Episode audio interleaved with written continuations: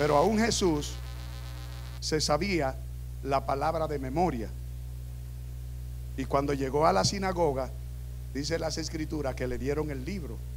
Y él leyó, el Espíritu de Dios está sobre mí, porque me ha ungido el Señor para llevar buenas nuevas a los cautivos, a los afligidos, dar libertad a los cautivos, ¿eh? sanar a los enfermos.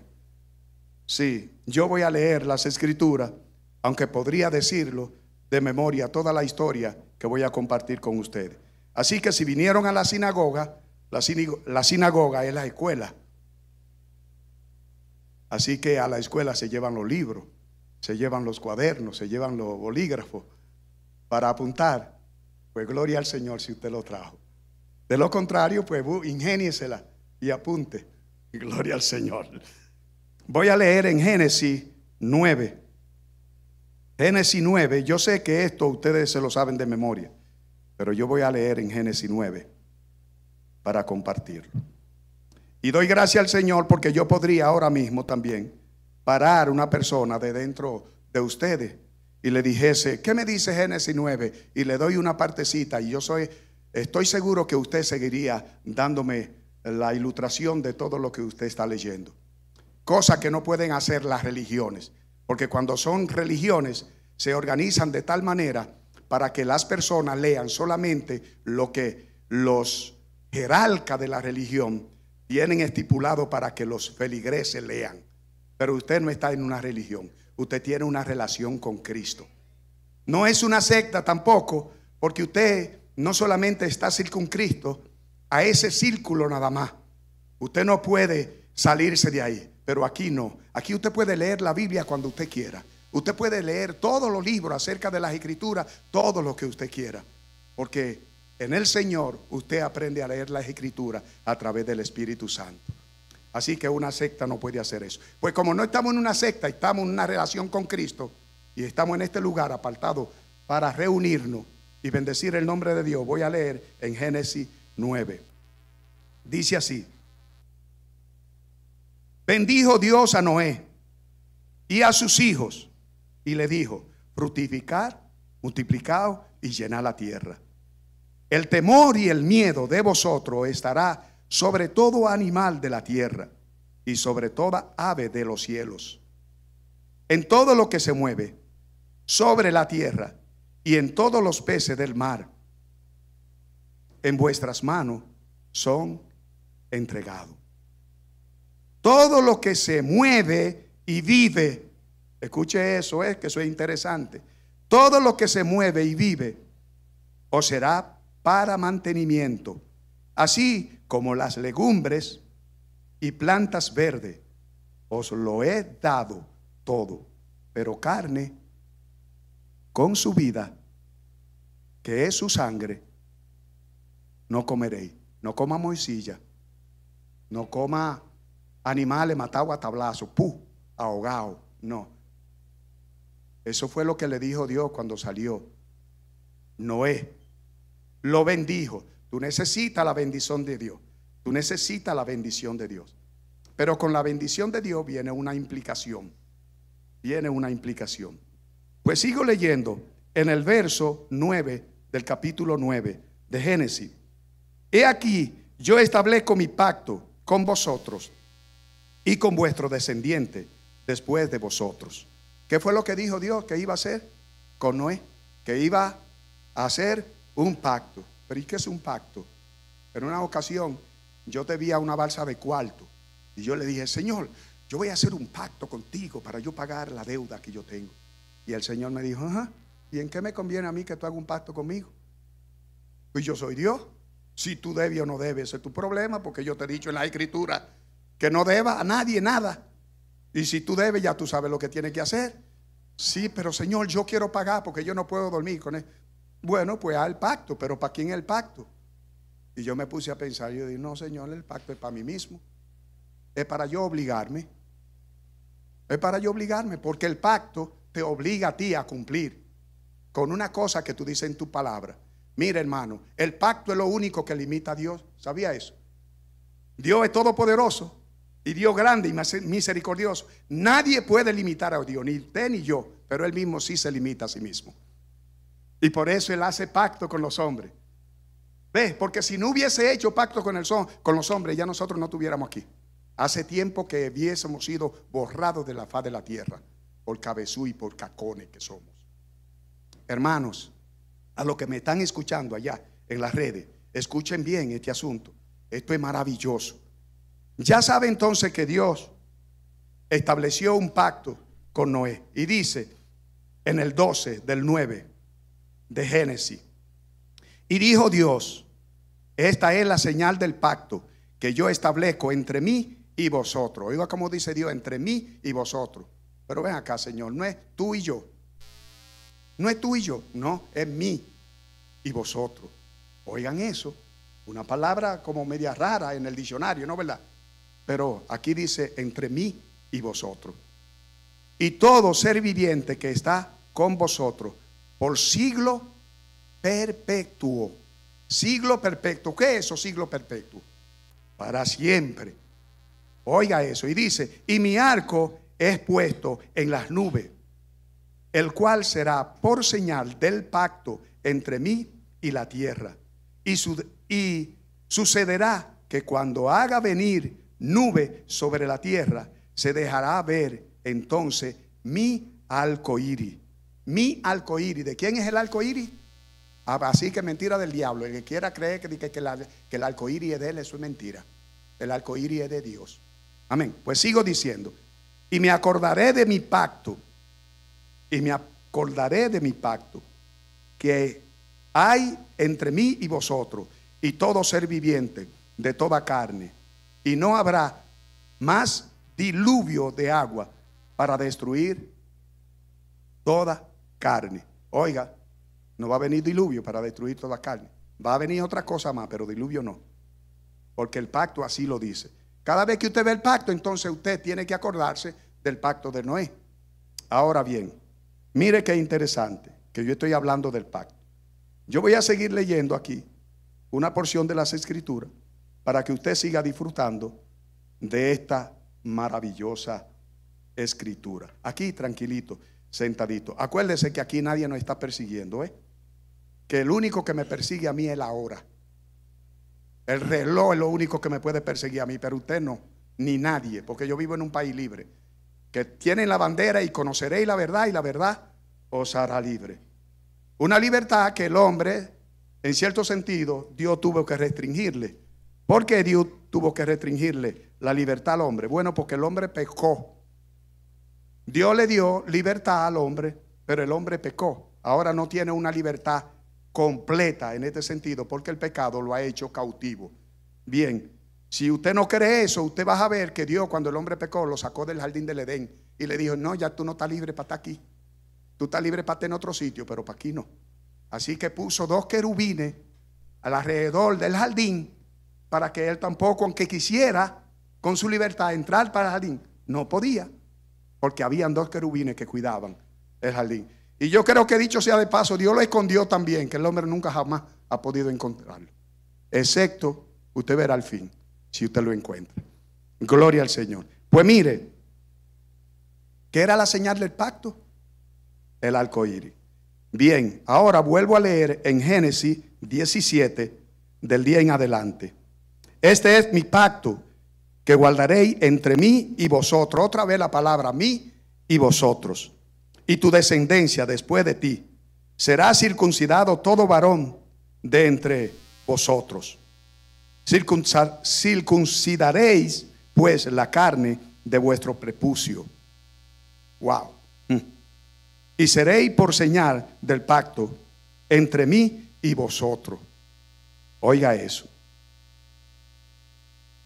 Y de edad de ocho días será circuncidado todo varón entre vosotros por vuestras generaciones. En las naciones, en el nacido en casa y el comprado por dinero, cualquier extranjero que no fuere de tu linaje, y sigue leyendo el 13, debe circuncidado, debe ser circuncidado el nacido en tu casa y el comprado por dinero, y estará mi pacto en vuestra carne por pacto perpetuo. ¿Qué es perpetuo? Para siempre. Entonces ya usted sabe que con Noé Dios hizo un pacto.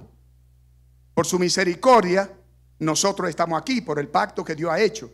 Porque acuérdese que como no había pacto antes de Noé, Dios acabó con la tierra. Ahora la gracia de Dios encontró a Noé y dijo, no lo voy a destruir por completo.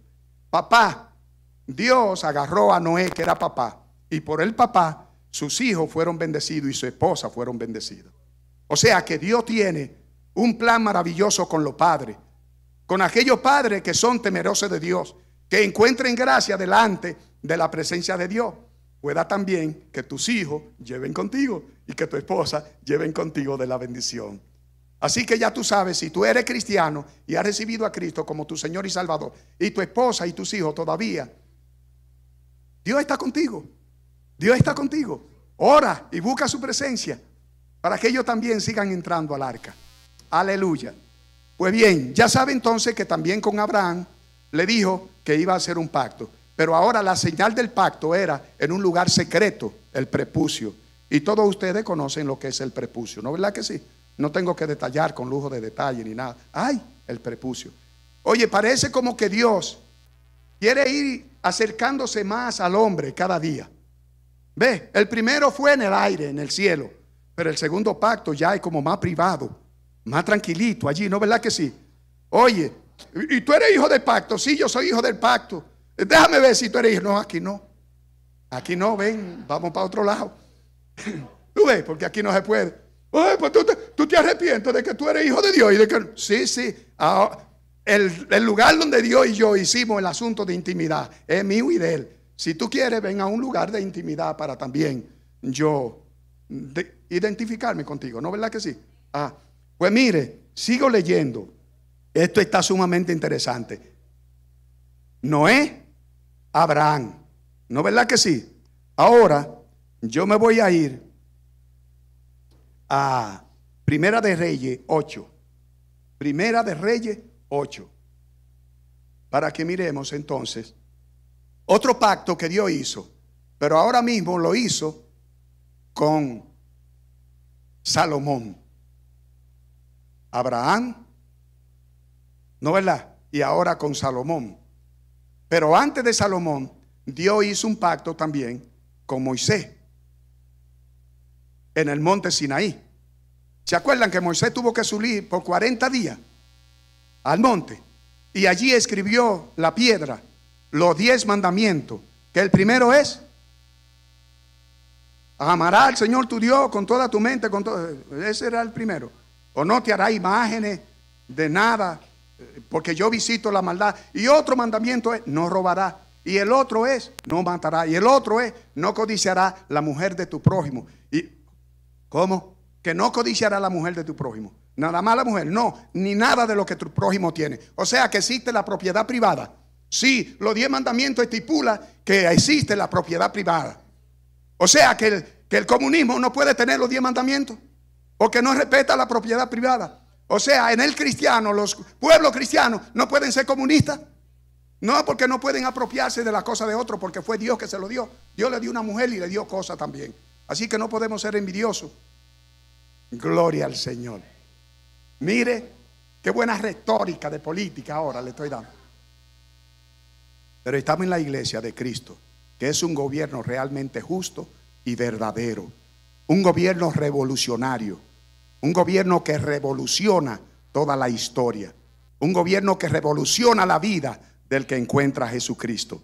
Voy a leer en Primera de Reyes 8. Y dice así el verso 9. Pero voy a empezar desde el 8. Primera de Reyes, capítulo 8, verso del 8 en adelante. Y sacaron la vara de la madera que su... ¿Eh? Ah, y sacaron la vara de manera... Ah, pues tienen el libro. Y sacaron la vara de manera que su extremo se dejaba ver desde el lugar santo. ¿Ve? Que está delante del lugar santísimo, el lugar santo y el lugar santísimo. Pero no se dejaba ver de más afuera. Y así quedaron hasta hoy. Hasta hoy, hasta hoy, hasta hoy que se está hablando aquí, ¿eh? Porque ya ustedes saben que eso no está por allá, que ya eso no se ve ni, ni en Potalita, posiblemente. Ahora dice, en el arca ninguna cosa había, sino solo dos tablas de piedra que allí había puesto Moisés en Oré. ¿Ustedes saben cuál fue el monte Oré? ¿No verdad que sí? Donde Jehová hizo pacto con los israelitas cuando salieron de la tierra de Egipto. ¿Qué hizo Dios? Pacto. Y todo este pacto es para guardar al pueblo de Israel. Esto quiere decir que si tú eres cristiano, tú eres un hombre de pacto. Si tú no estás haciendo pacto con Dios, tú te estás perdiendo de una cosa maravillosa. Yo hice pacto con Dios y yo le dije, Señor, yo voy a hacer el pacto. Y entre ese pacto yo me pasé unos cuantos días de ayuno y de, y de oración. Tú ves, ahora sí, ya yo no puedo coger prestado, excepto para una cosa que le dije a Dios. Para lo único que puedo coger prestado es para comprar una casa. ¿Por qué? Porque vivo alquilado. Y todos los días, todos los meses yo tengo que pagar una casa.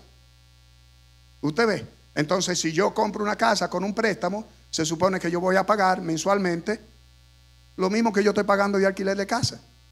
Gloria al Señor. Como que tiene lógica eso. ¿Alguna razón? Pues bien, ahora si el Señor me la da y me cae del cielo, pues gloria a Dios. Si alguien me quiere regalar una casa, amén, gloria a Dios, no tengo que. Y es fácil, pero bien, Dios puede cambiar un corazón. Gloria al Señor. Pues bien, entonces ya sabemos que en el arca no había nada más que Sí, entonces me dieron una orientación. No estoy hablando del arca de Noé. No, estoy hablando de un cofrecito, de un cofre, de como una maleta que se hizo para meterlo dentro del tabernáculo. Que allí se metían la tabla del testimonio del pacto. Bien, pero estaban en el lugar santísimo. Nadie más podía tocar eso, porque el que tocaba eso era fulminado, quedaba muerto, excepto los sacerdotes. Bien, Entonces ya sabemos que con Abraham, que con, lo, que con Noé, Abraham, con Moisés y ahora con Salomón, Salomón está haciendo la casa de Dios, que dicho sea de paso, esto se lo dejó, le permitió Dios a David, que fue David el que tuvo eso en su corazón, el deseo de hacer una casa de Dios, porque con el tabernáculo todo el tiempo andaban cargando con eso, y eso era un trabajo grandísimo, hermano al mar ese asunto. Miren, ustedes están aquí bajo aire y todo, pero esto era bajo sol, en el desierto, no había una matita, varón. Y esto lo hacían posiblemente para poner allí la presencia de Dios en el arca. Amén. Bien, ahí estaba la presencia de Dios. Pero el tabernáculo sin el arca y el arca sin la tabla, no era, no era qué? Nada. Porque lo que hacía el tabernáculo, lo que hacía el arca, era lo que estaba dentro. ¿Quién era que estaba dentro? La presencia de Dios. De igual manera, tú eres el arca de Dios. Pero sin la presencia de Dios, tú no eres. Por eso es que necesitas necesita recibir a Cristo como tu Señor y Salvador. Necesitas recibir a Cristo como tu Señor y Salvador. Para que la presencia de Dios empiece a caminar contigo. Ahora bien, no se podía meter nadie a aquel lugar solamente estaban listos para maniobrar con esas cosas lo que estaban ya escrito por Dios. Porque era un libro, usted sabía eso, que era un libro que estaba escrito. Sí, ¿a dónde? Dios lo tiene el libro. Dios lo tiene. Igualito que cuando tú recibes a Cristo como tu Señor y Salvador, te apuntan en un libro y te dicen, ya, puede llevar el arca, puede llevar la presencia de Dios. Aleluya. Eso es maravilloso, ¿no verdad que sí? Maravilloso. Pues sigo leyendo del 8 al 16, capítulo 8, estoy en Primera de Reyes. Voy a leer el verso 16. Desde el día que saqué de Egipto a mi pueblo Israel, no he escogido ciudad de toda la tribu de Israel para edificar casa en la cual estuviese mi nombre. Eso es Dios que está hablando con Salomón. Aunque escogí a David para que predicase, para que presidiese en mi pueblo Israel. Y David, mi padre, está diciendo Salomón, tuvo en su corazón edificar casa al nombre de Jehová. ¿Dónde tuvo David? En su corazón, ¿no verdad que sí? Señor, yo voy a hacer una casa para ti. Y vino el profeta y le dijo, sí, David, haz todo lo que tu corazón quiera. Y cuando el profeta se devolvió, el profeta le dijo, "Mm, mm, mm, eso no es así.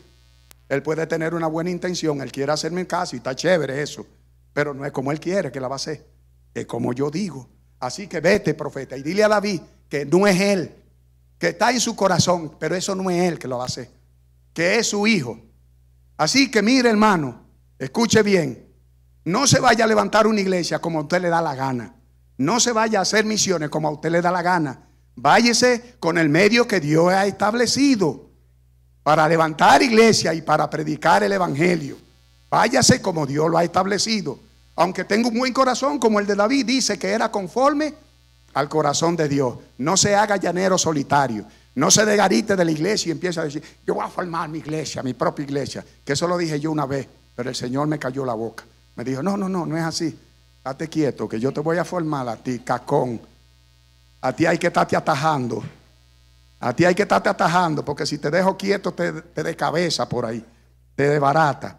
Y dice que David no pudo hacerle eso. Dice, mi padre no pudo, cuanto había tenido en su corazón edificar casa a mi nombre. Bien has hecho en tener tal deseo. Qué bueno que tú quieres ir a predicar el evangelio. Qué bien, qué bueno que tú te sientes llamado. Qué bueno que te llamaron, porque mira, hay un llamado que es que te llaman. No es que tú quieres. ¿Usted cree que a mí me gusta estar aquí? No, a mí no me gusta. Este lugar a mí no me gusta, pero es una responsabilidad. Y si me dicen, eres tú que vas, yo voy. Porque es que yo soy el arca de Dios y el arca la llevan para donde la llevan los sacerdotes. El arca no dice para dónde que va, es Dios el que la lleva para donde quiere. Gloria a Dios. Y dice, pero tú, el 19, no edificará la casa, sino tu hijo que saldrá de tu lomo. Él edificará la casa. Aquí tengo un paréntesis, hermano.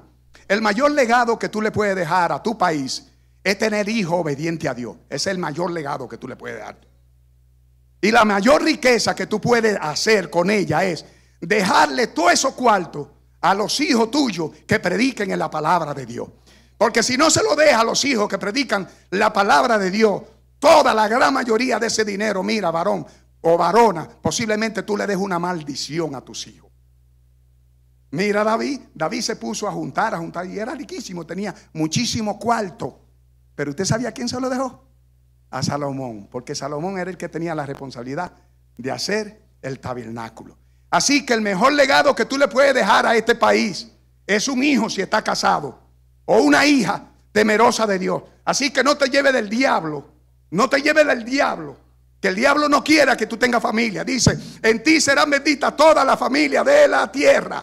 Y una familia nada más no es hombre y mujer. Una familia no es hombre y mujer. Son pareja, o son uno.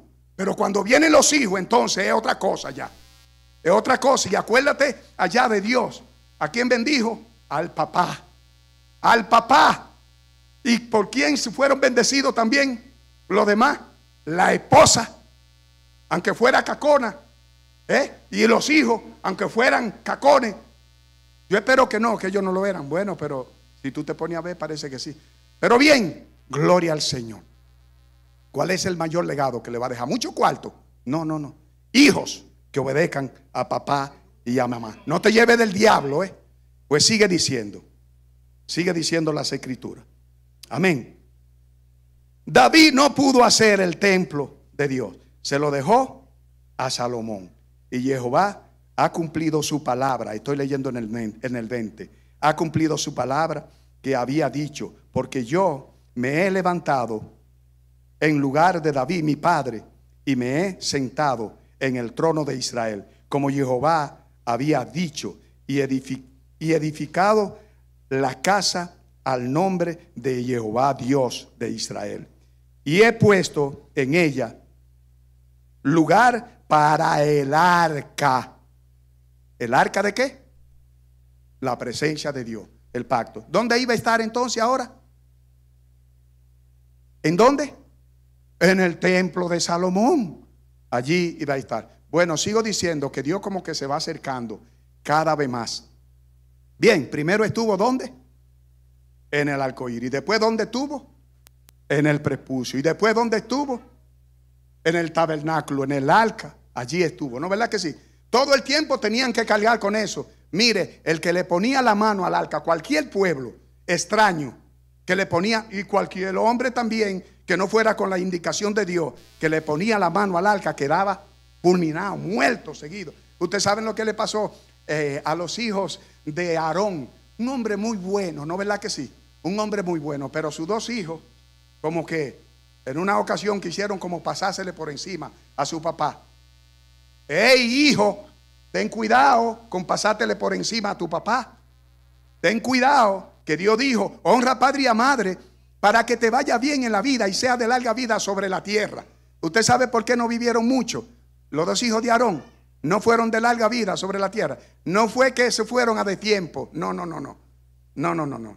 Fue la imprudencia. Dos cosas que matan. El tiempo de Dios y la imprudencia. En desobedecer a Dios. Llevaron fuego extraño. Después posiblemente de haberse bebido unos cuantos tragos de vino. Sí, porque si usted lee la Biblia usted se va a dar cuenta. ¿Eh? Y se metieron medio contentones. Ese yo, di que, muerto. Y empezó el viejo. Y, Dios le dijo, cállate, no te pongas a llorarlo. No te pongas a llorar. Pero ahora bien, ya hablé de esto, no me voy a salir del tema, pero quiero decirle que nosotros que hemos leído la Biblia, dicen las escrituras que si había un hijo contumaz, borrachón y desobediente, telco a los padres, dice las escrituras que después del papá haberlo llamado a exhortación varias veces, si no entendía, tenía que llevarlo a los ancianos de la ciudad. Y usted sabe qué tenían que hacer los ancianos de la ciudad con ese muchacho. ¿Cómo? Matarlo a pedra. Ay, ¿a quién? A un hijo desobediente, con tu y borrachón. Matarlo a pedra. Para quitar el mal del pueblo de Israel. Imagínese hoy entonces si se hiciera eso. Imagínese, imagínese. Pues mire, Ríase, ríase con gusto. ¿Quién era que podía dar la orden para que mataran a ese hijo? ¿Por qué? Por renegón, ¿no verdad? Por rebelde. Pero Jesucristo no fue rebelde, hermano. Jesucristo fue obediente hasta la muerte en la cruz. Y Dios dijo, pero por causa de ese mundo, por causa de ese mundo, a ti te van a matar. No por ser rebelde, ni por ser contumán y borrachón, pero si no te matan a ti, que eres mi hijo, a quien amo yo, si no te matan, ellos no van a ser redimidos.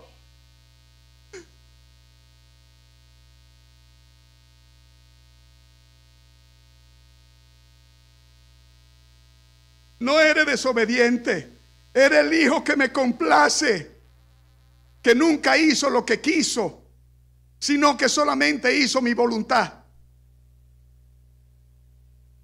Pero va a tener que ir a la cruz. Va a tener que ir a la cruz. El templo duró, duró, perdón, duró siete años para ser construido. El cuerpo de Cristo estaba preparado desde la eternidad. Escucha, y vino y duró 33 años en la tierra. Y en tres días se edificó el templo para que tú y yo hoy gocemos de la presencia de Dios. Y si Dios no lo hubiese mandado, ¿eh? y aquellos emperadores, y aquellos gobernantes, y aquellos escribas y fariseos, crucifícalo, crucifícalo, crucifícalo. Pero aún en la misma cruz, un ladronazo se arrepiente en el último segundo de su vida y dice, Señor, cuando en tu gloria venga, acuérdate de mí. Y él le dijo, de cierto, de cierto te digo que hoy estará conmigo en el paraíso, porque reconoció su pecado. No importa qué tan malo haya sido tú. ¿Usted cree que por bueno que yo estoy aquí? Yo soy el más malo de todos ustedes. Yo soy la crápula más baja de todos ustedes. Cada vez que yo leo las escrituras, yo me veo lo inservible que soy. Cada vez que yo voy a las escrituras, yo me veo lo bajo que soy. Pero por la gracia de Dios, Él me ha hecho su hijo.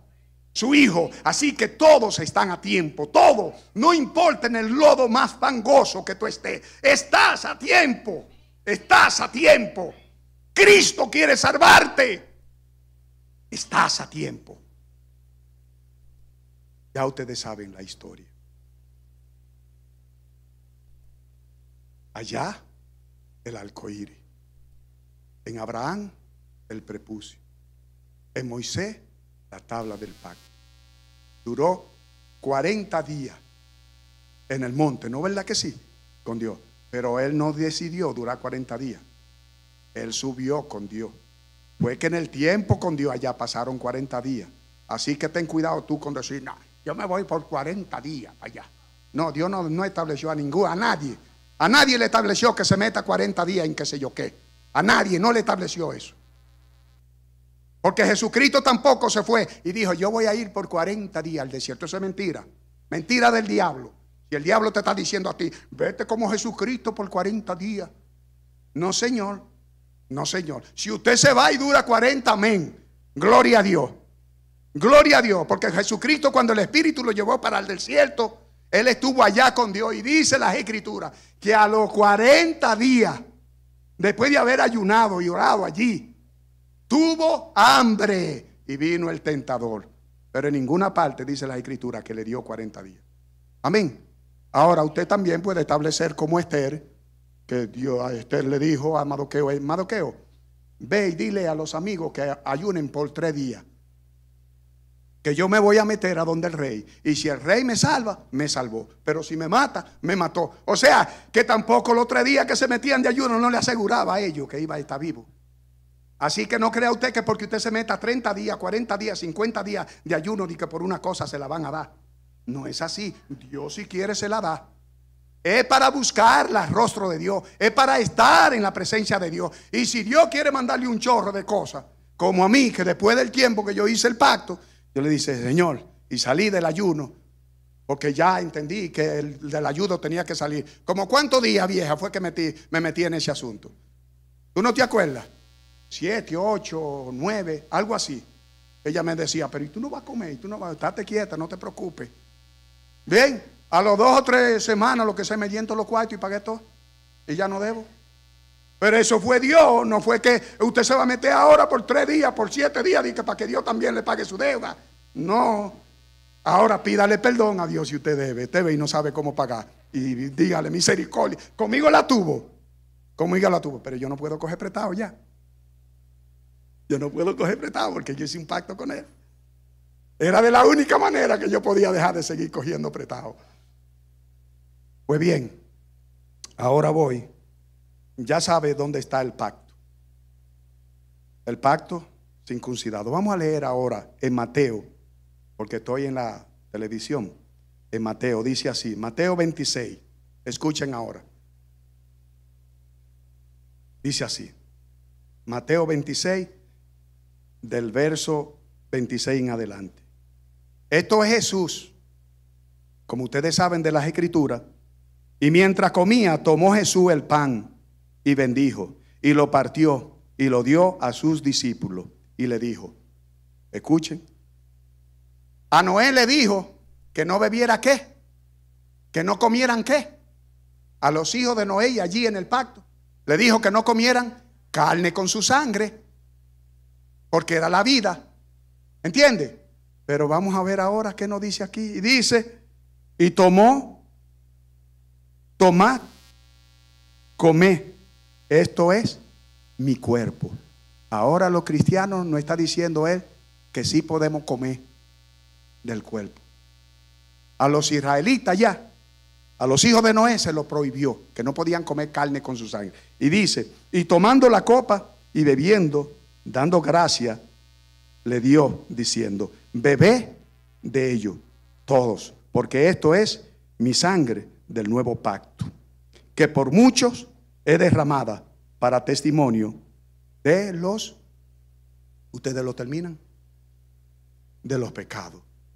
Ahora mire, usted puede beber y comer el cuerpo y la sangre de Cristo. ¡Wow! ¿No es poderoso eso? ¿No es maravilloso? Yo le dije a Popín ahorita, usted me perdona, pero yo voy a decir esto. Si el Señor me permite levantar una congregación, yo doy la Santa Cena toda la semana. Toda la semana la doy. Le digo por qué. ¿Por qué? Porque dice la escritura que el que come o bebe impunemente el cuerpo y la sangre de Cristo, esto simbólico, que tiene un misterio grandísimo, dice que el que come y bebe, si lo come no estando claro en lo que está haciendo, se enferma. Y usted sabe también qué le puede pasar. Se muere. Entonces puede decir, puede ser que el desobediente se esté comiendo la cena del Señor y el pan y el vino y siga desobediente. Pa, Dios lo mata. Entonces, la Santa Cena para Dios es un medio de que el pastor no tenga que estar bregando con caco duro en la iglesia. Que nada más pague una caja y un velorio y ya. ¿Entiende? Entonces, si usted toma la Santa Cena, ve, usted si la toma impunemente se ve enfermar. Bueno, ahí el pastor tiene que ir ahora si usted lo llama. Porque dice, si alguno está enfermo entre vosotros, llame a los ancianos. Y él orará por Y si hubiera pecado, pues mira, eh, confesará su pecado y la oración del justo. Así que si usted no ha tomado la Santa Cena por cabezón o por caco, eh, mire, arregle eso, porque se puede morir. Fácilmente puede morir y se puede enfermar. Digo, eso lo dice la Biblia. Eso lo dice la Biblia. Pastor, evite ese trabajo, evite ese problema. De la Santa Cena. Gloria al Señor. El amor de Cristo, el amor de Cristo. Usted sabe que Dios es más grande en misericordia y todo, pero fuera yo. Uh, uh. Pero dice entonces Jesús que ahora tú puedes comer y beber su cuerpo. Cristo vino y le dijo a aquellas personas que estaban en Jerusalén, derriben este templo que en tres días lo voy a edificar. Y lo derribaron el templo porque no le creían a Cristo. Y en tres días resucitó Cristo. Resucitó. Pero acuérdate, acuérdate que todo pacto lleva una implicación. Él le dijo, este es mi pacto y ustedes lo van a beber. Y lo celebra con sus discípulos. ¿Estás seguro de que tú eres discípulo de Cristo? Porque si tú no estás seguro que eres discípulo de Cristo, no te pongas a beber esto y a comer esto. ¿Entiendes? Por eso algunas religiones no pueden bebérselo todos los días. No, y lo hacen una vez al año y posiblemente se quedan mirando ahí a ver cuál es el que se lo va, que se lo va a beber. El que se lo va a beber y no se lo beben ninguno. Ninguno se lo bebe porque ninguno saben que están listos para irse con Cristo como su Señor. Aleluya. Ten cuidado con la religión, que eso te mete en una cárcel, en una prisión. Yo no estoy diciendo nombre, ¿no verdad que no? Ah, bueno, pues a buen entendedor con poca palabra basta. Gloria al Señor. Bendito sea el nombre del Señor. ¿Qué dice Jesús ahora? Que coman su carne y beban su sangre. Ya yo termino, porque como esto es por, por internet, la hora me puede perseguir. Y no quiero que me persiga la hora. Porque eso es una cosa grande cuando la hora lo persigue a usted. Me voy a Primera de Corintios 3:16. Escuche ahora lo que dice Corintios 3:16. ¿No sabéis que soy templo de Dios y que el Espíritu de Dios mora en vosotros? ¿Qué dice? Que usted ahora es templo de Dios. Cristo vino en la presencia del Padre sobre la tierra. 33 años anduvo aquí en la tierra, llevando la presencia de Dios sobre sí. Muchos no le entendieron, otros sí le entendieron, igualito que a usted. Ahora usted es templo del Espíritu Santo. Cristo le dice que usted es luz en este mundo, para que lleve luz a la tiniebla, para que la tiniebla vean la luz de Dios y se conviertan y salgan de la tiniebla a la luz admirable. Pero eso le costó a Cristo en el monte de los olivos, el llorar. Mi alma está triste hasta la muerte. Y le dijo a sus compañeros, le dijo algo privado a su compañero. Tres personas de lo cual Cristo tenía para compartir su cosa privada. Mi alma está triste hasta la muerte. Posiblemente en una depresión terrible. Posiblemente algo terrible. Jesucristo allí estaba pasando y, busca a tres de sus compañeros. ¿eh? A tres de sus compañeros cercanos y le dice, ayúdenme a orar, ayúdenme a orar. Y se fue allá. Y cuando se fue allá dijo, Padre, Padre, Padre, si fuera posible, pasa de mí esta copa. Pasa de mí esta copa, Padre. Pero que no se haga como yo quiero. Yo no puedo hacerte una iglesia como yo quiero. Yo no quiero poner la doctrina que a mí me da la gana. Yo no puedo hacer nada de lo que yo quiero, Señor. Yo tengo que exponer lo que tú has mandado en tu palabra, dejada por los apóstoles. Señor, el fundamento está puesto ya, Señor. Oh Padre, Padre, que se haga como tú. Y así fue como el Padre quiso. A Cristo lo golpearon en la espalda. ¡Ah!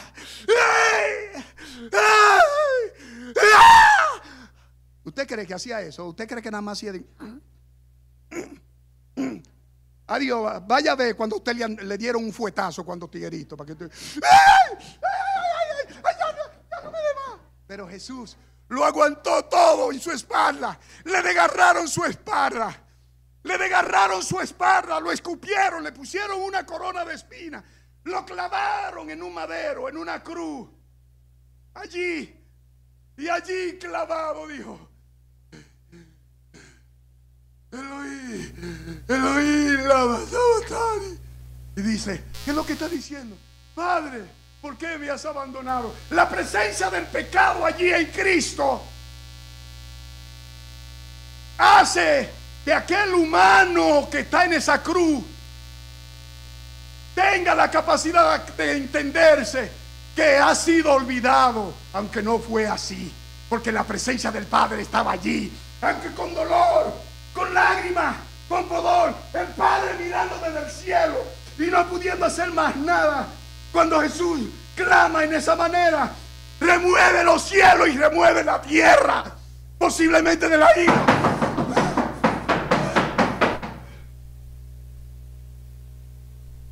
Y luego Jesús dice, Padre, perdónalo porque no saben lo que hace.